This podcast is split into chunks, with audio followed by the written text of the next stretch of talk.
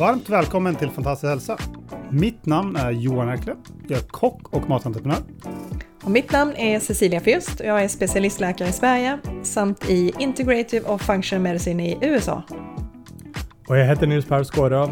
Jag är performance coach, kosthållsvägledare och idrottsutövare. Och med den här podcasten ska vi hjälpa och inspirera dig på vägen mot en fantastisk hälsa.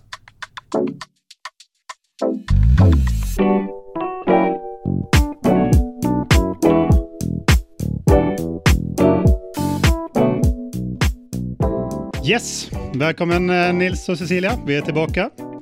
Och idag ska vi prata om återhämtning. Eh, och eh, vilka olika former för återhämtning som finns.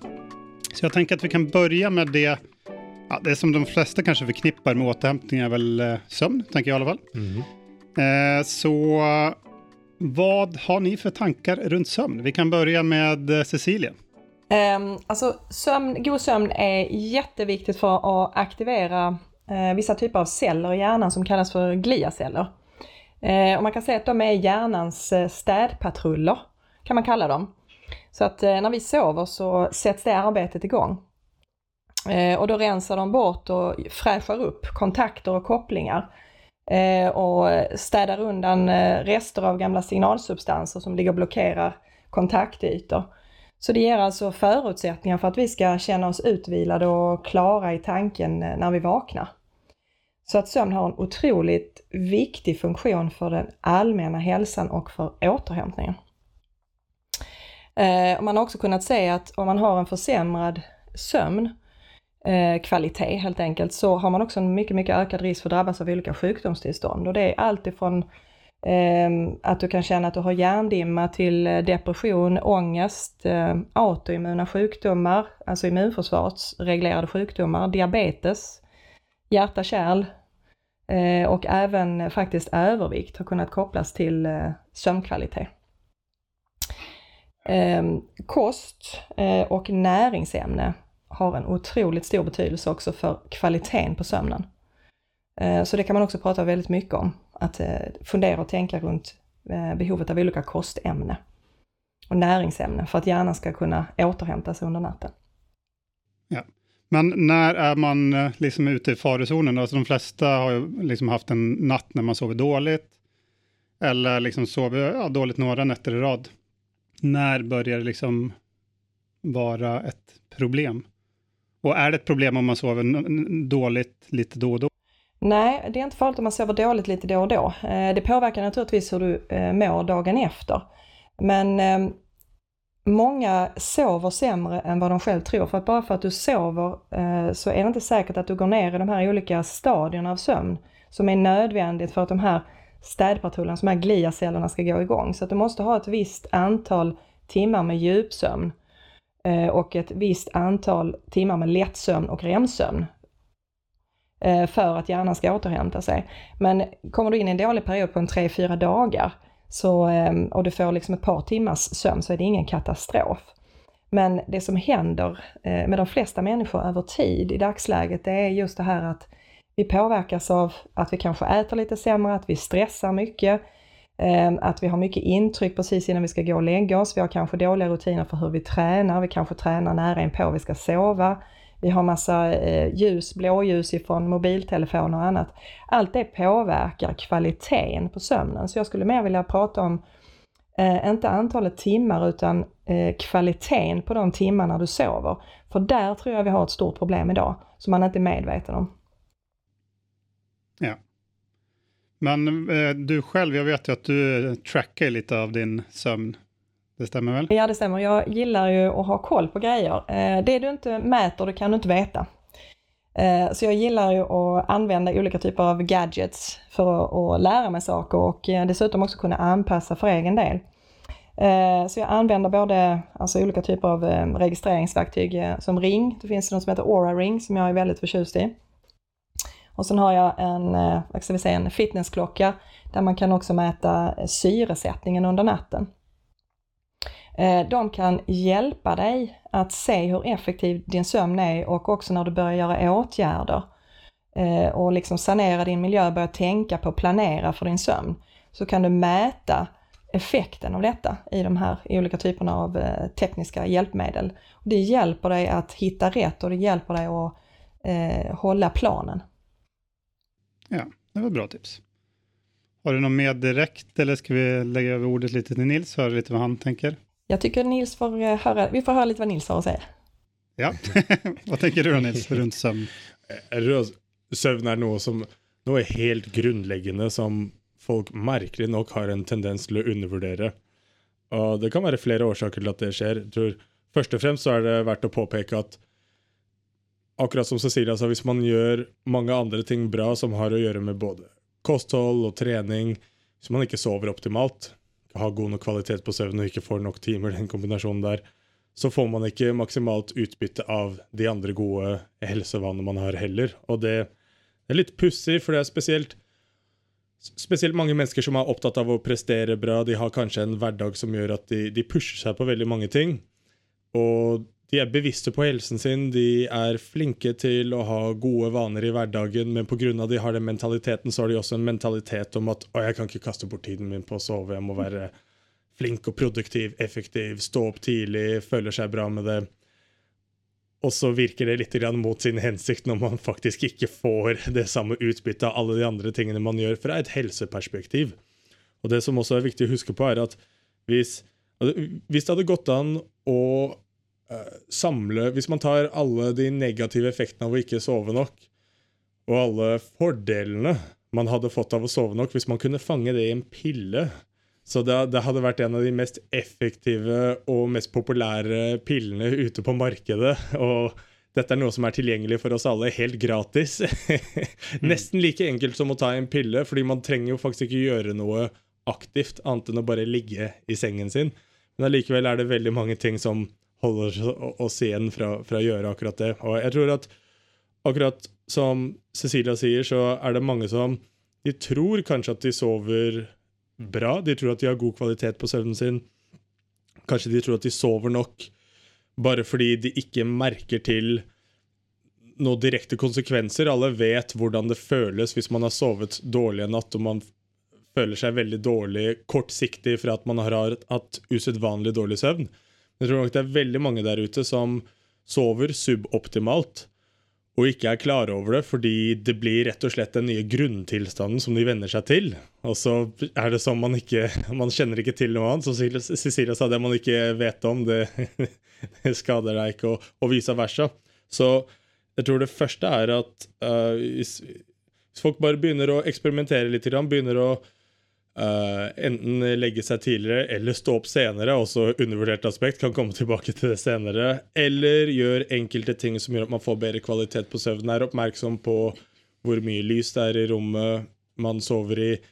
Eh, uh, hvilke, om man har hatt koffeininntak innen man skal sove. Hører folk si det hele tiden også. Det er ikke noe problem for meg å drikke koffein uh, på natta fordi jeg klarer å sove uansett. Men det handler ikke kun om man klarer å sove eller ikke. Det har å gjøre med de ulike søvnfasene, hvor dyp søvn man kommer i, hvor mye tid man tilbringer i rem-søvn. Og hvis man har koffein i blodet mens man sover, f.eks., så kommer det til å hindre at man får den kvaliteten på søvnen man egentlig skal ha. Så sånne småting, da, så snart man blir bevisste på disse tingene og optimaliserer søvnen sin, så tror jeg utelukkende alle sammen kommer til å ha en så positiv opplevelse med det at det er noe man kommer til å forhåpentligvis prioritere resten av livet sitt så snart man virkelig får oppleve fordelen av optimal søvn, så snart man får oppleve fordelen av den hypotetiske bestselgende pillen som, som, man kunne tatt helt gratis. Kanskje noe du skal eh, utvikle, da? ja. ja, det blir Ja. ja. Perfekt. Men eh, ok, så du var inne på litt uh, tips. Du nevnte litt uh, det skal være mørkt i rommet osv. Eh, jag har ju också såklart gått in lite på det här området, läst lite böcker i området och så vidare. Så jag har eh, till exempel väldigt mörkt när jag ska sova. Eh, jag prövar lägga mig samma tid, också mm. att man har en rutin. Jag, det jag också gör är att jag har läst om att det var några planter som var extra bra i sovrummet. Uh, så att, som släpper mer, känner du till det här Cecilia eller? De släpper syrgas. Precis, så att tydligen två stycken som har forskat ganska mycket på NASA också bland annat forskat på dem. Så då har jag liksom, ja, köpt de två plantorna så har de bredvid sängen. Vilka plantor är detta? Den engelska namnet är Snake Plant på den ena. Och så heter den andra eh, English Ivy eller något sånt där. Jag är inte så bra på planter. Det liknar den där plantan du har i bakgrunden där Cecilia, ni kan inte se det men men äh, vet du vad den heter på, på svenska? Nej, alltså det är ju det är likadant här. Engelska är mycket lättare när man går in och letar efter grejer. Så att, äh, jag är inte bra på plantor heller. men Nej, men vi, vi, kan, eh, vi kan göra en liten post om det på, jag kan tipsa på vårt Instagramkonto om ni följer det så ska jag lägga ut en liten bild med lite tips på vilka plantor det här är. Väldigt kul. Eh, och sen också det här eh, som jag också har läst lite om och testat lite där med att ha samma rutiner till exempel jag har att jag brukar lägga mig lite på en spikmatta rätt innan. Innan jag ska sova. Så att, att eh, som när man var liten så hade man liksom, okej okay, nu ska du duscha, så ska du på pyjamas. Så då förstår hela kroppen att man ska sova. Uh, så det tycker jag funkar väldigt bra för mig. Och något annat som jag märker väldigt stor uh, personligt är om, att jag, om jag äter nära på när jag ska sova. Då märker jag att kroppen ligger och arbetar här. Då sover jag jätteoroligt. Mm. Eh, men jag, jag, tänker, nu du eh, gav några tips Denise, jag har lust att höra, vad har du för eh, tips Cecilia? Är det några metoder, någonting du använder av? Eh, ja, jag själv är ju likadant där att jag, jag vill ha riktigt mörkt. Eh, därför att det är just det här att när du har väldigt mörkt i sovrummet så triggar du ju frisättningen av sömnhormonet melatonin. Så att, att ha mörkt är jätteviktigt. Temperaturreglering, också jätteviktigt för god nattsömn. Eh, så att jag har ju investerat i eh, en kylanläggning så att jag kyler mitt sovrum. Eh, så att jag har alltid eh, konstant ungefär 18 grader i sovrummet. Eh, och sen eh, att inte engagera sig i TV, dator, iPhone två timmar innan, alltså blåljus. Ta bort blåljuset eh, från näthinnan två timmar innan du ska sova eftersom det trycker tillbaka melatoninet. Eh, och det innebär då att det tar längre tid för dig att sova och du kommer oftast inte ner de här olika sömnstadierna lika enkelt och får inte lika effektiv sömn. Det finns, eh, ska man veta också, eh, glasögon man kan använda om man sitter mycket och arbetar framför datorer och annat så finns där eh, solglasögon, ser ut som gula glasögon som man kan använda eh, om man sitter mycket framför den typen av utrustning. Eh, så behöver man inte fundera sådär jättemycket på att man får för mycket under dagen. Eh, också att tänka på att eh, under dagen vistas ute i naturligt ljus. För naturligt ljus trycker tillbaka melatoninproduktionen och det innebär att då kan du ladda cellerna med det här sömnhormonet till det är dags att gå och lägga sig och sova. Och som, precis som du också sa Johan, att inte äta för tätt inpå att man ska sova. Eh, därför att då arbetar kroppen eh, och då får du en mycket, mycket oroligare sömn. Ehm, att inte gå och lägga sig arg och irriterad ehm, är också jätte, jätteviktigt. Så att råkar man ha, vara i någon relation eller man har råkat se något upprörande eller vara med om någonting, gör någon form av aktivitet, gå ut och ta en promenad, andas in frisk luft, få det ur systemet innan det är dags att sova. Så det är väl lite, det är lite så jag gör och eh, där det finns mycket forskning bakom som backar det också. Yes, det var många bra tips där. Eh, har du några mer personliga tips, Nils? Något du gör? Jag tror väldigt många goda tips där först och främst. Så personligt tror jag att något av det viktigaste är akkurat det du nämnde med att ha en rutin och en fast tid man lägger sig och står upp. Och det hänger samman med det man kallar cirkadianska rytmer, hur kroppen har olika hormoner som man producerar till olika tider. Cecilia nämnde nettopp det med melatonin, det som gör att man blir sömnig, som responderer mycket til ljus och det är en av grunderna till att man får jetlag när man reser andra städer för att den naturliga melatoninproduksjonen, den hänger inte helt, den, den hänger lite efter.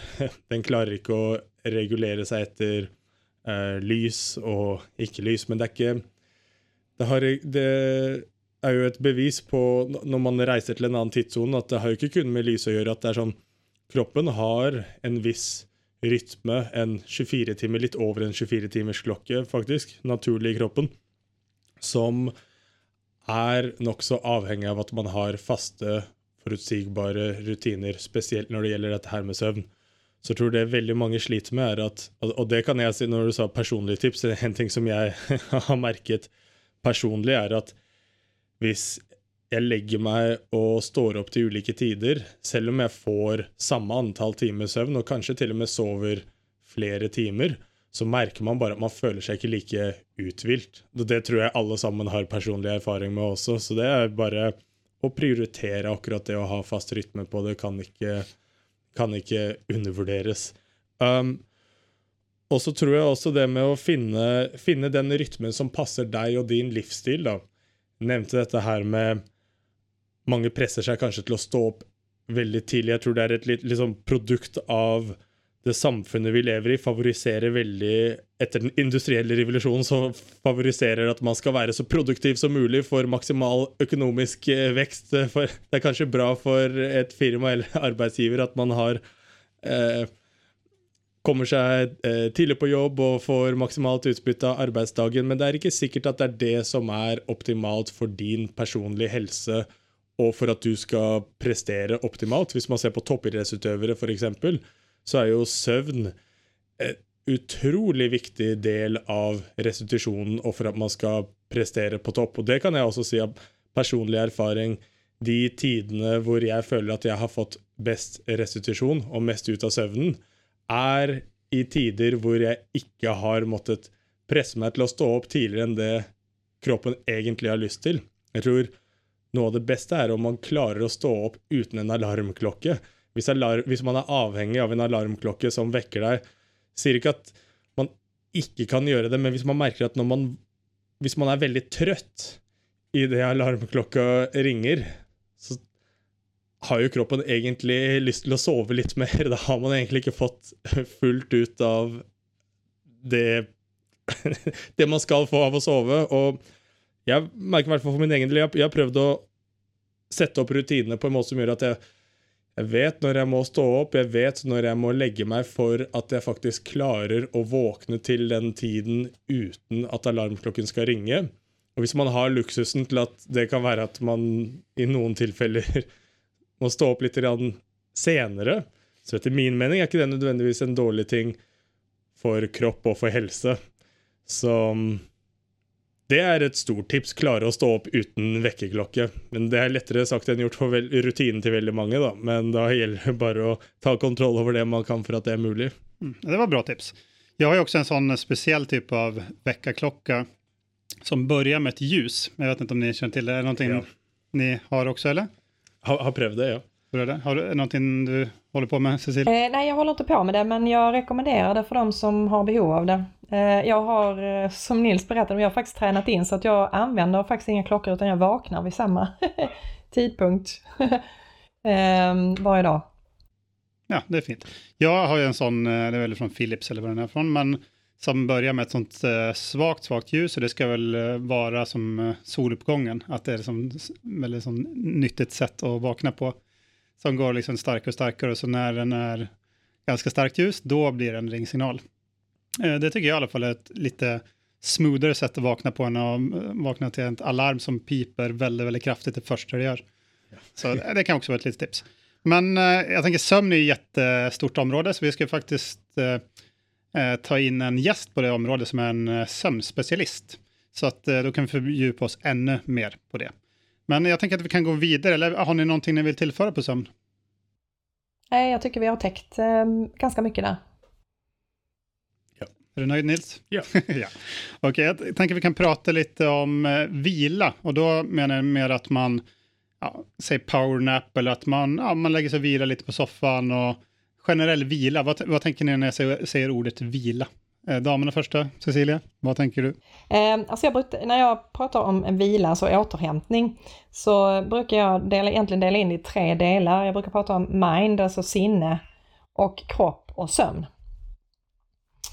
Eh, och sömn har vi berört. Eh, sinne, eh, alltså tanke och känsla. Eh, det kan vi komma åt och återhämtningen där kan vi komma åt eh, väldigt, väldigt bra genom till exempel meditation eller andningsövningar. Eh, så att det är någonting jag förespråkar väldigt varmt. Tycker man det är besvärligt att börja med meditation när man är ovan så rekommenderar jag att man, har, att man kör enklare andningsövningar. Och det kan vara så enkelt som att man lär sig en teknik som funkar för en och det behöver man bara fokusera på till exempel in och utandningen. och sen när det kommer till eh, återhämtning när det gäller kroppen, eh, då ska man tänka på att kroppen strävar hela tiden efter att ha balans. Eh, och balans innebär att när du till exempel har tränat eller du kommer hem från arbetet så har du ansträngt kroppen på olika sätt. Då har den kommit ur balans. Eh, och då strävar den efter att försöka återfå den här balansen. Eh, och för att den ska kunna göra det så krävs det att du har ett bra näringsintag, Eh, att du har alla de här näringsämnena som du behöver. Eh, att du rör på dig. Ehm, och att du kanske utnyttjar olika typer av tekniker eh, för att komma ner i, i, i varv helt enkelt. Ehm, och det är det jag då brukar kalla för verklig vila. Så att den återhämtningen där, att återhämta sinne och kropp, ehm, är en del i, i, i hur jag ser på vad vila är för någonting. Ehm, och själv utnyttjar jag, eh, om jag har haft en jobbig dag och jag känner liksom att det, ja, man har tagit ut sig lite grann. Eh, då brukar jag starta med att hämta min hund, gå en långsam härlig promenad, gå ner och ställa mig vid stranden och bara andas. Eh, det blir en form av meditation, ehm, brukar det bli. Och sen ser jag till att äta saker som jag vet ehm, fyller på med näringsämne och hjälper mig att återfå balansen.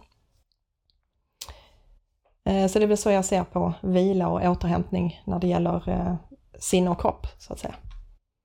Ja. Jag tänker vi kan komma tillbaka lite mer till, du nämnde meditation, det är så mm. pass stort så det kan vi prata lite mer om. Eh, du sa också andningsövningar då. Det är också någonting som jag själv håller på med lite. Så att en av mina favoriter är den när man räknar andningen, alltså man andas in i fyra sekunder och så andas du ut i åtta sekunder. Det är ett väldigt så fint sätt om man känner att man är lite stressad och bara liksom, att man gör den kanske två, tre gånger. Och så får man ganska snabbt ett eh, resultat, tycker jag i alla fall. Så det tycker jag är väldigt fint. Eh, sen eh, powernap, eh, det var någonting som jag tänkte på när jag tänkte på vila. Mm. Vad tänker ni, vi kan ta Nils först och, så generellt på vila. Mm. Vad tänker du om powernap? Är det något positivt eller? Man säger ju att det är olika eh, kulturer som implementerar det som en naturlig del av vardagen, en naturlig del av arbetsdagen också. Ta sig en siesta i Spanien för exempel och många andra delar av världen också är helt normalt och det är en del forskning som också tyder på att det väldigt gott kan hända att det är en naturlig del av sömncyklusen till människor. Om man sammanligner, nu är ju måten vi sover på naturligvis ganska annorlunda från andra dyr som har sover väldigt ofta och kortare tid av gången. Men detta här med att man kun ska sova i en bolk kan väldigt gott hända att det är en konstruerad del av vårt samhälle för att få det till att passa in med en arbetsvardag eller bara eh, modern västlig civilisation rätt och slett. Så det kan väldigt gott hända att um, och ta sig, hvis man, hvis man har möjligheten till det, ta sig tid till att sova mitt på dagen. Kanske mer än bara en powernap. När du säger powernap så tänker jag, i alla fall måten jag pleier å bruke akkurat det, er så snart man är bevisst på de olika eh, søvnsyklusene, de olika faserna av sömn man må gjennom for å komme seg gjennom en hel syklus. Trenger ikke gå sånn eh, inn i dybden på vad alla de är, men kan i hvert fall eh, dele det att de tidligfasene, fase 1 f.eks., varer ikke Da er man ikke i veldig dyp søvn. Da er det en viss type hjerneaktivitet som er fordelaktig å komme i hvis man har sovet litt lite, eller hvis, man er litt, hvis hjernen skal hvile litt, rett og slett. Varer ca. en halvtime. Etter det begynner man å komme i andre deler av søvnsyklusen som gjør at hvis man skal ta seg en nap, och så vaknar man. Och det är också det som sker man, när man ska väcka, eh, vakna med eh, alarmklockan mitt i en sömncyklus, om det är tidigt på morgonen eller mitt på dagen. så er ikke det helt bra å avbryte det naturlige søvnmønsteret som kroppen har lyst til å ha. Så personlig pleier jeg derfor å implementere at enten så sover jeg mindre enn en halvtime, eller så sover jeg minst en og en halv time. For det er ca. en og en halv time det tar å gå gjennom hele den første søvnsyklusen. Så jeg har ikke lyst til å avbryte det med, liksom, midt i, med en time, f.eks. Hvis man prøver å våkne da, så merker man at man er, väldigt veldig hardt å våkne selv om man sover midt på dagen. Men hvis man, setter, så man skal ta seg en liten powernap og setter alarmklokken på 20 minutter senere, f.eks., så är det får man eh, litt restituerende effekt. I hvert fall det mest restituerende mentalt, ikke så mye for kroppen, for da må man faktisk gjennom de dype Eh, delen av søvnen må man egentlig få full restitusjon eh, ellers, hvis man, hvis man, har mangel på søvn. Men ehm, det er også noe interessant forskning som har blitt gjort på et eh, sovemønster hvor man sover fire timer, og så er våken i to-tre timer, og så sover fire timer til. For det har visstnok hatt ganske gunstige effekter på diverse hormoner som har å gjøre med uh, hvor våken man føler seg, og hvor dyp søvn og restituerende søvn man får, ikke minst. Og det kan også hende at det var naturlig da vi levde i stammer, at man bare sov fire timer, og så måtte man opp og være litt på vakt, eller kanskje Sånn som i militæret, at man tar Folk hadde ulike roller med hvem som skulle være på vakt i hvilken tid. Også at man faktisk eh, gjør noe aktivt i de to-tre to, timene før man legger seg igjen. Det er også noe som ikke passer veldig bra inn med vårt moderne samfunn. Men kanskje enkelte har luksusen av å ha en hverdag hvor de kan prøve seg fram med litt ulike søvnmønstre og finne ut hva som passer dem best for at de faktisk skal få føle seg fullt restituert da, fra søvnen, og ikke minst eh, lese seg litt opp på det også, så ja. man ikke bare gjør noe helt tilfeldig. Når du blir pensionär så har du i alla fall muligheten till att experimentera ja. saker. Så, så kanske kan eh, rekommendera med några pensionärer som lyssnar att ni kan testa lite. ja. ja, väldigt spännande. Eh, har du några kommentarer till det Nils eh, precis eh, pratade om? Eh, nej, men det, det, är precis det Nils tar upp där med tiden du befinner dig i de här olika stadierna. Ehm, och att just att kanske våga prova och se vad som passar en själv bäst. Eh, och inte vara rädd för att eh, svara på kroppens signaler. Är du trött när du kommer hem, var rädd om den signalen för den talar om för dig att kroppen inte är återhämtad. Utnyttja den då och gör någonting som du känner att det här laddar mina batterier på nytt. Om det är en promenad eller det är meditation eller andningsövning eller en lättare träningspass eller en stunds eh, sömn så är det bra vilket som, men lyssna på signalerna.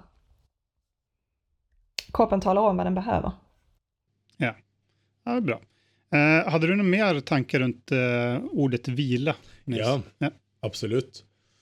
Jag tror det, där är det väldigt relevant, akkurat detta här med att leva i harmoni med naturen, vad det innebär att vara ett människa och disconnecten av vad det innebär å leve i eh, moderne eh, industrielle samfunnet hvor det er et litt sånn jag og press om at man er nødt til å gjøre ting hele tiden, og man er hele tiden nødt til å gjøre noe som er verditilførende til samfunnet, eller ta ansvar på ditt og datt. Det er viktig å ta ansvar, men det viktigste ansvaret man har først og fremst, er ansvaret over sin egen helse.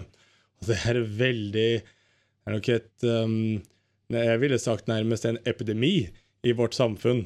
At folk prioriterer andre ting framfor sin egen helse, fordi man har blitt fortalt at det er det man skal gjøre for å være et ansvarlig menneske i vårt samfunn. Og der tror jeg det er ekstremt viktig at man bare rent mentalt legger opp til at man får nok tid til å hvile, at man får litt downtime. At man ikke går rundt med konstant forhøyede stresshormoner Kroppen er ikke designet for det. Det er ikke, sånn, det er ikke, det er ikke meningen at vi skal leve på den måten. Hvis man ser på Bruke andre dyr som eksempel igjen, da. Ta litt sånn ekstreme tilfellet. Du tar en eh, løve ute i savannen. De sover nesten hele dagen. Man tenker på de som sterke dyr som er ute og jakter, og de gjør det, men de gjør det i korte perioder. Og så bare sover de og hviler resten av dagen for å kunne lade opp og ha energi til å, å gjøre det igjen.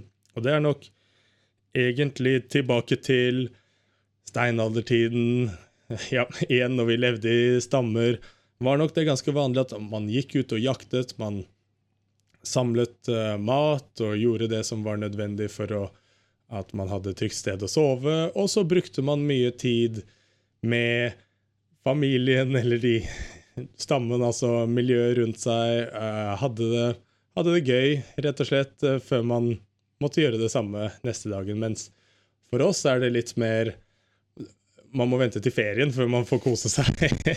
ja. og hvis man Det tenker jeg er et dårlig tegn hvis man går rundt og er litt sånn sliten hele tiden, helt til man får pause og ferie.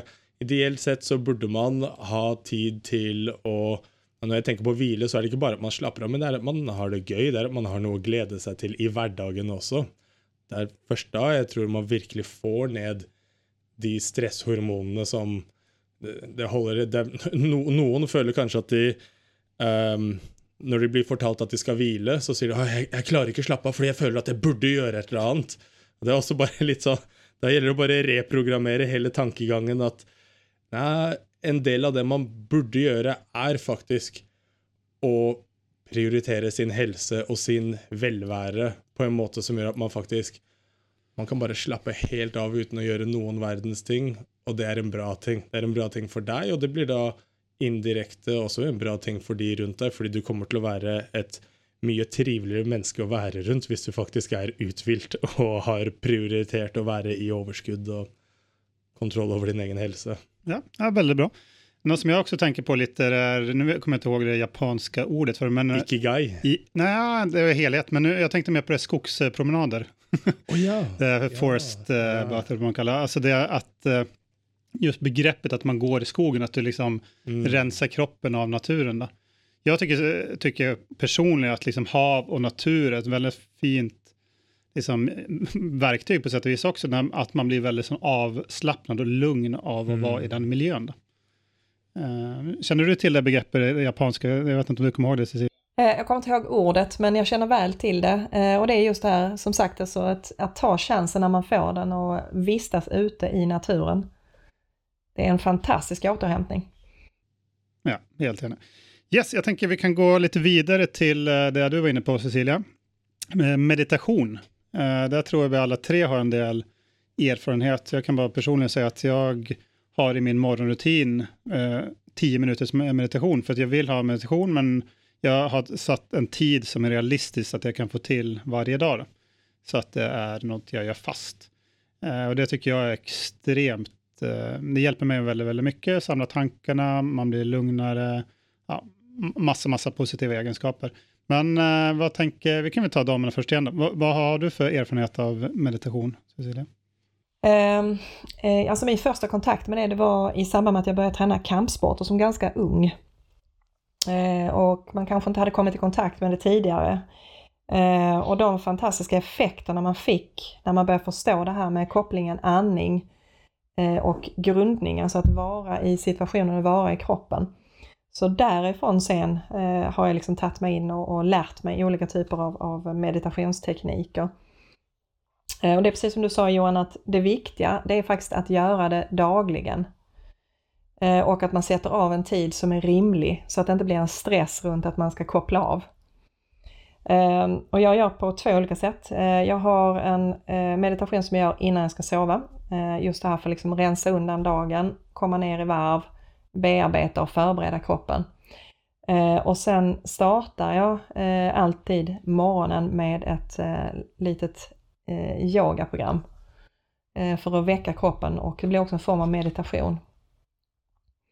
Eh, något jag försöker ehm, säga till mina patienter och klienter det är att se till att ha små avbrott under dagen. Eh, med enkla andningsövningar.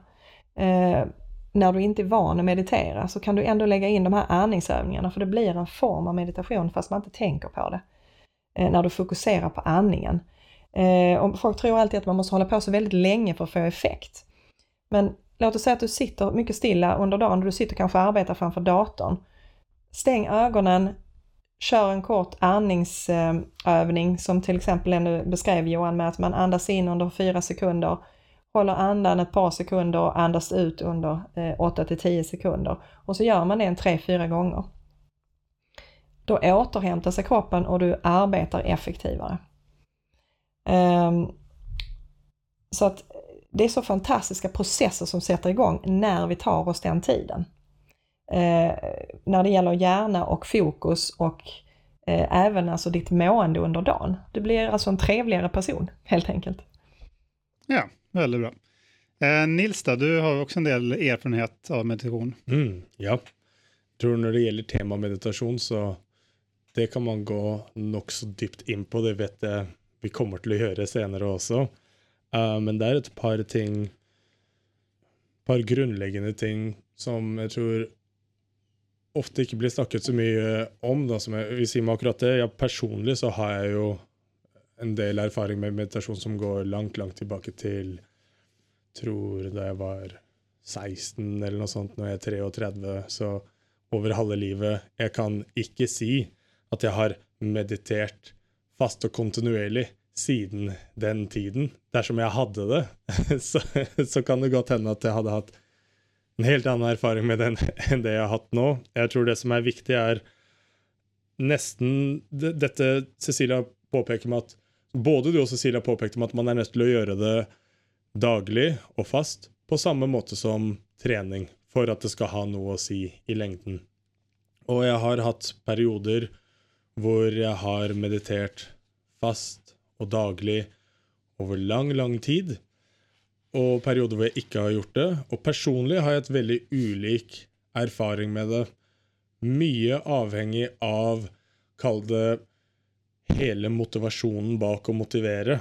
Jag tror et vis, bare noe som henger sammen med litt det jeg pratet tidligere med. Jeg tror det er viktig at så snart man bestemmer seg for at man har lyst til å meditere, at man gjør det med riktig innstilling, at det ikke bare blir en ting til som man må krysse av på listen av alle gjøremål i løpet av dagen. Da virker det nesten litt mot sin hensikt, og det er det som blir en utfordring når man skal introdusere eh, Det er jo en østlig praksis i utgangspunktet til en vestlig hverdag og et vestlig tankesett at mange har veldig mye fokus på alle fordelene og alle grunnene til hvorfor man skal meditere, og dette er, dette er veldig viktig for deg, i stedet for å gjøre det bare for at man trives med å sitte og gå inn i seg selv. At behøver, man behøver ikke å komme med en lang liste med årsaker til at dette er bra å gjøre, på samme måte som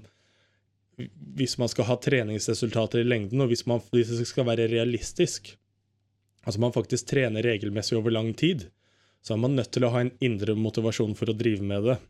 Fordi helt utelukkende så kan jeg si at jeg har jobbet med andre folk og prøve å motivere folk til å trene regelmessig hvis, hvis man kun forteller dem at du burde trene fordi da får du sånn, sånn og sånn, så fungerer det kanskje en liten stund, men ikke i lengden. Og selv kortsiktig så kommer de ikke til å trene like bra og få de samme resultatene som hvis man gjør det fordi man har lidenskap for det.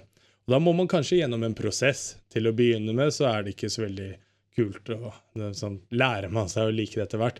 Og Jeg tror det er det samme med meditasjon også. Hvis man er nødt til å presse seg til å meditere i lengden Å, jeg har egentlig ikke lyst til å meditere, men nå må jeg sette meg ned, nå har jeg 20 minutter til det.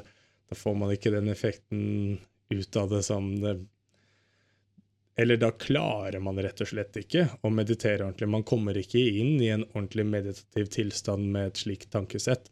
Så det er nok et veldig väldigt veldig vanskelig aspekt å finne den balansen hvor man mediterer fordi man faktisk har lyst til å meditere, ikke av ehm, um, ikke av ytre årsaker, men av indre årsaker. Så Og det er nok en intensjon man er nødt til å sette. En intensjon om at jeg ønsker å oppleve indre ro. Jeg ønsker å få mer innsikt, være mer til stede. Og hvis man setter den intensjonen, så finner man kanskje ut at mens man mediterer, så har man ikke noe av det, og det er kanskje den største lærdommen man får av å meditere, at jeg har ikke Jeg må være mer til stede, jeg må reorganisere ting for at jeg får en mer indre ro, og da forhåpentligvis gjøre ting ellers i hverdagen som får frem de tingene, ikke kun begrenset til når man sitter i 20 minutter eller hva det nå er, og, og, og mediterer. Det stopper ikke da. Man skal ideelt sett meditere dagen lang, 24 timer i døgnet. Og jeg tror det er veldig mange som ikke mediterer, som er mye flinkere til å meditere enn mange som mediterer regelmessig, rett og slett fordi de har en meditativ tankegang, en meditativ, meditativ tilstedeværelse i alt de er involvert med i det daglige livet. Man gjør det med, man gjør det med lidenskap, man gjør det med fokus og eh, ren, eh, konsentrert oppmerksomhet. Uh, og, og, og, det er det det handler om, da, at man, eh, at man kan gjøre det 24 timer i døgnet. Ja, veldig, veldig bra. Eh, litet eh, sluttips eh, fra meg eh, er at det finns ju en del appar som är ganska bra om du är helt, helt ny. Bland annat så har jag den här Headspace, har jag en som du får en guidad meditation, så då berättar den egentligen för hur du ska göra, väldigt, väldigt enkelt eh, sätt. Och så är den här Waking Up med någon som heter Sam Harris. Eh, båda de eh, tycker jag är väldigt fint och speciellt om du är helt ny på det, för då ja, lyssnar du egentligen bara på vad de säger och så följer deras råd. Så väldigt fint. Och som sagt, vi kommer bjuda in gäster som är, jobbar med meditation i det dagliga. Så kommer vi gå ganska mycket mer djupare på det här. Jag tänker att vi går vidare lite på temat återhämtning. Så tänker jag att vi kan prata lite om återhämtning efter träning. Nils, du jobbar med träning, men jag har faktiskt lust att höra Cecilia först. Mm. Så tar vi dig som personlig tränare till sist. Uh, vad, har du några erfarenheter? Du har väl också jobbat med idrottare i ditt yrke? Ja, ja det har jag. Um, uh, att ska man gå in, alltså ska man gå in och verkligen uh, få ett grepp om vad som krä, krävs för just dig, alltså man behöver individualisera bedömningarna när det gäller att se vad man behöver efter träning. Eh, därför att det har att göra med eh, ditt aktuella näringsstatus, typen av träning du har genomfört, Eh, det har att göra med din genetik, det har att göra med dina biokemiska processer eh, som du liksom kan faktiskt stötta och hjälpa. Så när du har den grunden eh, så kan man faktiskt åstadkomma fantastiska redskap eh, och göra liksom att man kan ligga på en helt annan nivå, eh, både träningsmässigt och återhämtningsmässigt. Eh, ska man titta på forskning runt återhämtning i samband med träning eh, så är det att ett, ta reda på ens aktuella näringsstatus. Eh, två, titta på vilken genetik som styr de viktigaste delarna i eh, träningen. Eh, och sen eh, nummer tre, att utnyttja ny teknik som har visat sig väldigt effektiv eh, på att få en snabb återhämtning i samband med träning. Ehm, jag vet inte om det är så vanligt här men ehm, i USA jobbar man mycket med något som kallas för kryoterapi, alltså man kyler ner kroppen efter träning. Ehm, och det innebär att man återhämtar sig extremt snabbt och kan gå på tyngre träning och eh, snabbare träning väldigt fort. Sen använder man sig också av eh, hyperbaric eh, pressure, alltså man har en slags tryckkammare Eh, efter träning. Om du tittar till exempel på eh, basketidrottarna i USA så ehm, har de stora klubbarna där, eh, nästan alla spelarna har sin egen tryckkammare som de vilar i en, två timmar för att åstadkomma utläkning och trycka ut syre och få bort fria radikaler och annat som frisätts när man har genomgått en, en, en hård träning.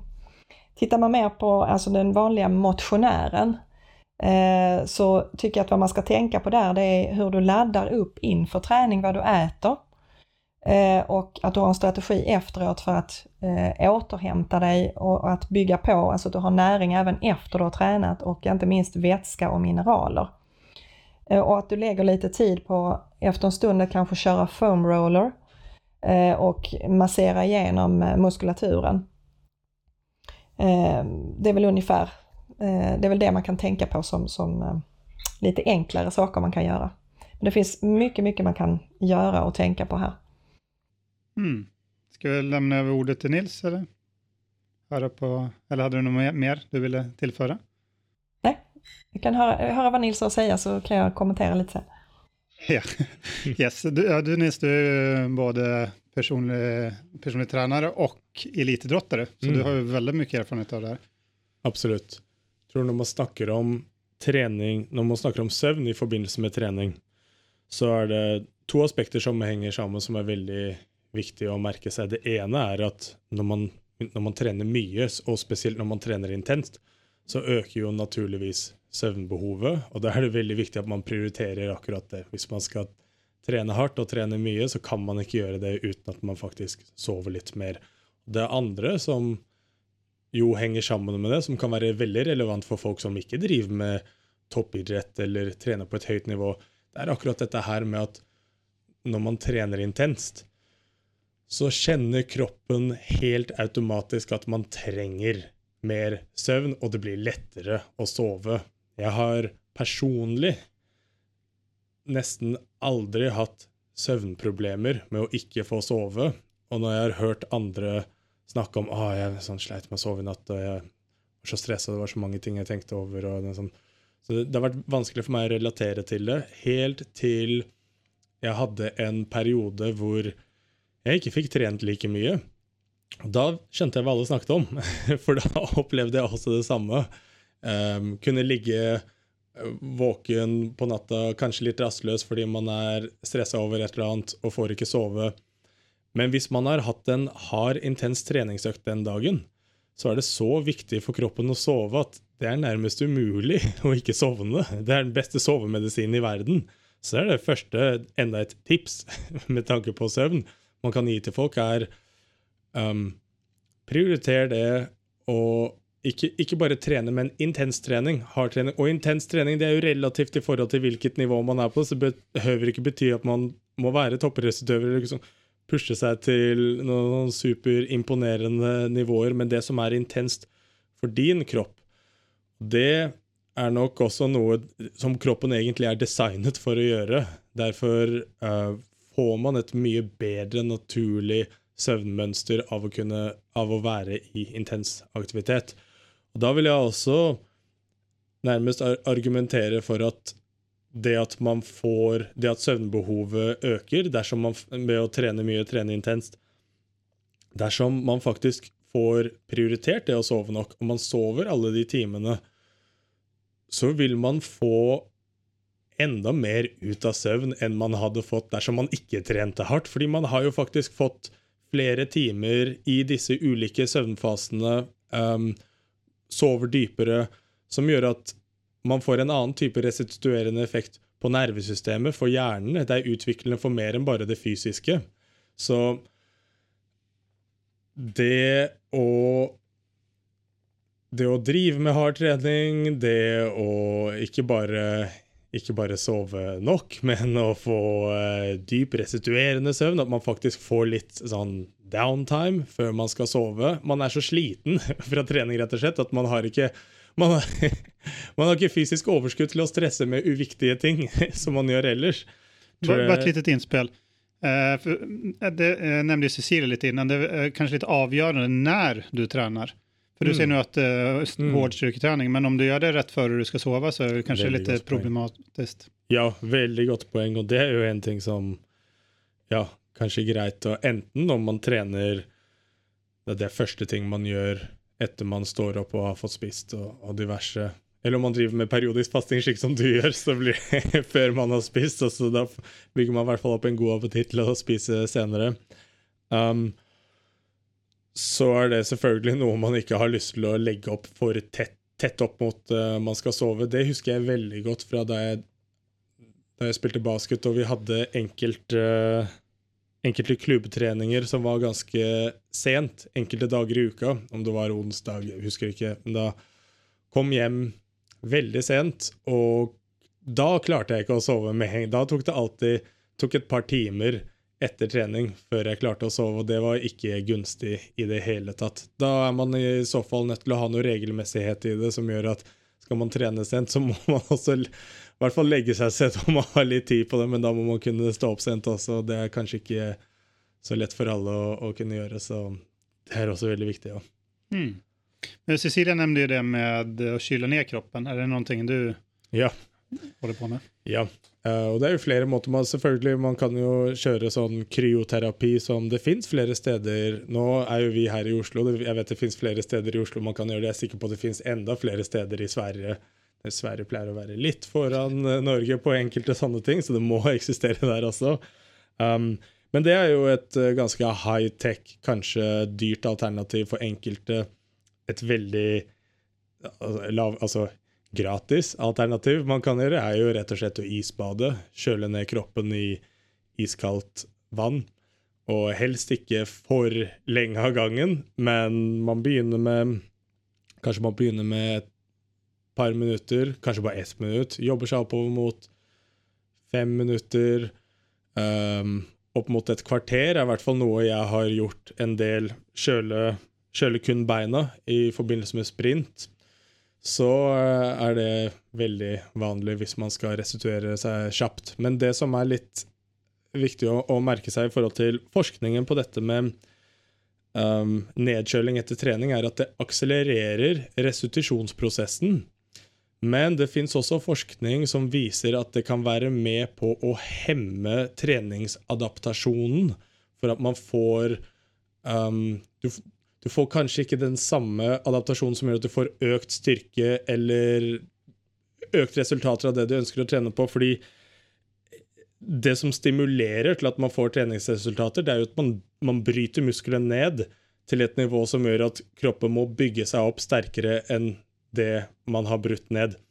Og hvis man tukler med den prosessen der, som gjør at man faktisk eh, At musklene klarer seg bedre, at de ikke blir brutt uh, like hardt ned fordi man har eh, påført noe ekstern stimuli som å kjøle ned, um, så har ikke kroppen samme type stressrespons å um, respondere til å bli sterkere. Så det jeg pleier å anbefale til idrettsutøvere, er at man bruker det som en man bruk, bruker det hvis man er i sesong og man er nødt til å prestere igjen kjapt. F.eks. man er eh, fotballspiller og man har eh, flere kamper på rad. Da er det maksimal Da er man ikke opptatt av at man skal få noe framgang, man er bare opptatt av at man skal komme seg tilbake igjen i spilleform så raskt som overhodet mulig. Da gjelder det å, å benytte seg av det, men hvis man er i en har treningsperioder hvor man faktisk vil bryte ned kroppen for at den skal bygge seg sterkere opp igjen, så er det ikke sikkert at det er nødvendig. Det fins andre fordeler, helsefordeler også, som ikke har med eh, treninger i forhold til hvordan det er positivt for eh, blodsirkulasjonen, stimulerer immunforsvaret.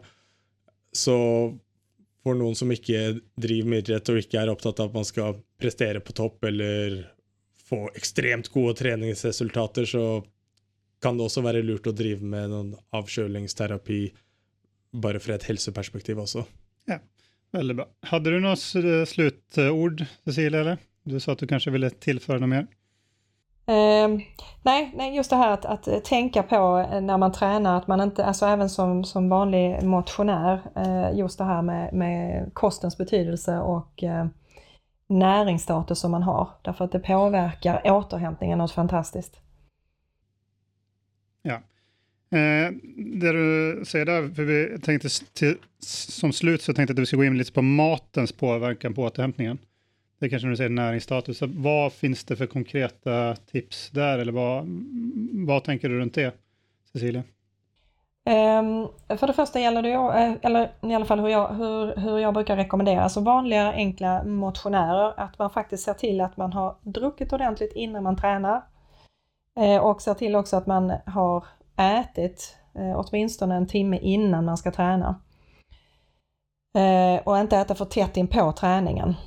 Det är jätte, jätteviktigt. Och har man möjlighet att faktiskt ta reda på hur ens näringsstatus ser ut Eh, därför att det kan kraftigt påverka eh, de både positiva och negativa effekter man kan få av träning. Jag har tyvärr ganska många eh, klienter hos mig eh, där inte träning är möjlig därför att de har för dåligt eh, näringsstatus och för dålig, alltså för, för mycket processer igång i kroppen som gör dem obalanserade. Hur mäter man eh, den där näringsstatusen? Då? Eh, det gör man, det, är, det finns ett enkelt eh, test man kan göra som heter Metabolic Analysis som är ett urintest där man snabbt kan mäta olika typer av ämnesomsättnings, alltså ämne som behövs i olika typer av ämnesomsättningsprocesser. väldigt enkelt men ger ett väldigt, väldigt bra svar på hur ditt aktuella status ser ut och det är väldigt lätt att sen styra kosten och kanske också backa upp med vissa näringsämnen som man har brist på snabbt. Eh, för det innebär att då kommer man snabbare, eh, snabbare in i en, en läkningsprocess och kan börja utnyttja alla fördelarna med träning till exempel. Eh, men det är många som kommer till mig som faktiskt inte har möjlighet att starta med att träna utan man får liksom börja med en enkel promenad och så får man istället bygga upp näringsstatuset runt om. Var tar man den testen? När går man till sin fasta läkare eller? Nej, tyvärr inte utan det är, det är sådana som jag som har möjlighet att, att, ta de här testerna för de går utomlands för analys. De går till Storbritannien och USA. Eh, ja då, tyvärr. Ja. ja men det finns säkert några, det finns säkert några fler i Sverige och det finns väl en del i, i Norge räknar med också som mm. gör dessa. Vi kan pröva lite utan att ha ni i Cecilia då. Ja. Eller till i Skåne. Var, var det något mer du tänkte på just den uh, matens påverkan på din återhämtning? Um, det är just det här att, att du tänker på kvaliteten, näringstätheten. Um, och att det inte är mängden många gånger utan uh, när du är en vanlig motionär. Uh, när du är elitidrottare är det skillnad för då är det svårt att få i sig tillräckligt mycket näringsämne. Men kvaliteten på maten uh, ska du tänka på. Så att det du äter ska vara näringstätt. Det är viktigt. Vad menar du, vad är näringstätt för de som inte vet vad det är? Näringstät mat, det är, det är det, du får eh, till exempel ifrån att du ser till att huvuddelen av kosten, eller det du har på tallriken, kommer från grönsaker. Det kommer från bra fetter eh, och bra proteinkällor som är lätta för kroppen att bryta ner som till exempel de lättare eh, animalierna, eh, om man nu äter kött, så fisk och fågel och är man åt det vegetariska hållet så olika typer av, av eh, nötter till exempel är fantastiskt bra eh, att återhämta och få tillräckligt mycket protein. Så att en bra sammansättning av grönsaker, protein och fetter. Undvi undvika sånt som stjäl eh, näringsämnen för dig. Som olika typer av söta drycker och halvfabrikat. Mm. Ska vi lämna över ordet till Nils då? Höra vad han tänker. Du ville tillföra? Nej, det är bra. Vad tänker du runt eh, matens påverkan på återhämtningen? Jag tror dette med å spise i forhold til å restituere optimalt, så er det ironisk nok det problemet man ser både hos toppidrettsutøvere eller vanlige mennesker. Så er det akkurat dette her med å få folk til å spise nok, og spise nok næringstette matkilder, som Cecilia nevner her. Det, det er det som er utfordringen. Som regel så er det så ekstremt mye fokus på hva man ikke skal spise, og hva som ikke er bra for deg, at man glemmer det man faktisk skal spise, og det man skal få i seg nok av. Så for en Få starte med Altså I den ekstreme enden så har man noen som trener ekstremt mye, som bare har ekstremt høye næringsbehov, som gjør at hvis du ikke, hvis du ikke spiser nok, og hvis du bare det, at, bare det å ligge i kaloriunderskudd er stress for kroppen. Og det påvirker restitusjonsevnen. Så når jeg jobber med idrettsutøvere, så er det som regel det hvordan kan man finne strategier som gjør at de faktisk eh, ligger i overskudd og ikke i underskudd. Og noen ganger, for, for akkurat de individene, så kan det bety at man må finne måter å implementere eh, altså først og fremst sørge for at de får alle de alle grønnsakene, eh, frukt og grønnsaker, kvalitetsnæringskilder, fiberrike næringskilder.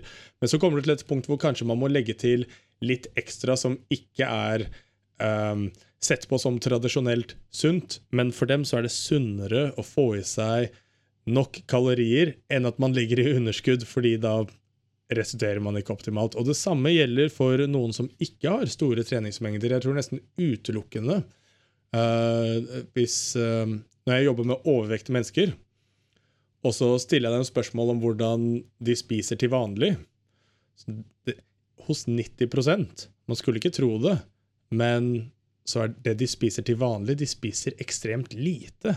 Man tenker at du kan ikke spise så lite, og så allikevel slite med å være overvektig.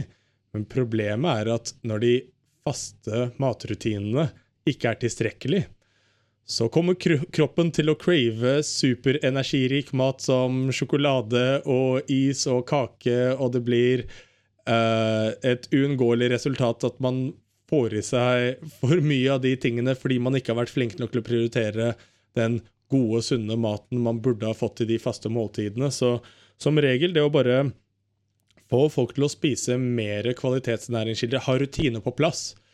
Og det, om du är idrettsutøver eller uh, ikke er det Man er nødt til å planlegge faste rutiner på samme måte som man er nødt til å ha faste rutiner på søvnen. Eh, det, og det henger også sammen med cirkadianske rytmer, hvilke næringsstoffer man får i seg til ulik tid. Det kan, det, det, det kan man endre på og påvirke over tid, på samme måte som man kan endre hvilken døgnrytme man er i, enten lokalt et sted eller om man reiser. Men dette her med å um, Dette her med å systematisk ikke få i seg det man trenger, det kommer til å føre til problemer enten med at man overspiser dårlige ting senere, eller at man ikke får maksimalt utbytte av restitusjonen fordi man får det stresset av å ligge i kaloriunderskudd. Mm. Väldigt bra Nils. Jag tänker att det blir ett ganska långt avsnitt. När vi börjar prata så kör vi på ganska bra. Eh, så vi har varit inom flera olika områden som vi kommer att gå mer in på djupet eh, i framtida avsnitt. I, I, nästa avsnitt så ska vi prata om ett väldigt viktigt tema som är mental hälsa. Eh, så din mentala hälsa har ju en väldigt stor påverkan av de områden vi har pratat om tidigare, som maten du äter, alltså din eh, näringsintag, eh, hur du återhämtar dig och eh, hur du rör på dig. Men eh, det ska vi gå in lite mer på djupet nästa gång, så jag tackar eh, dig Nils för det här samtalet och dig Cecilia. Så pratar vi mental hälsa nästa gång. Tack för idag. Tack, Tack för idag. Tack, hej.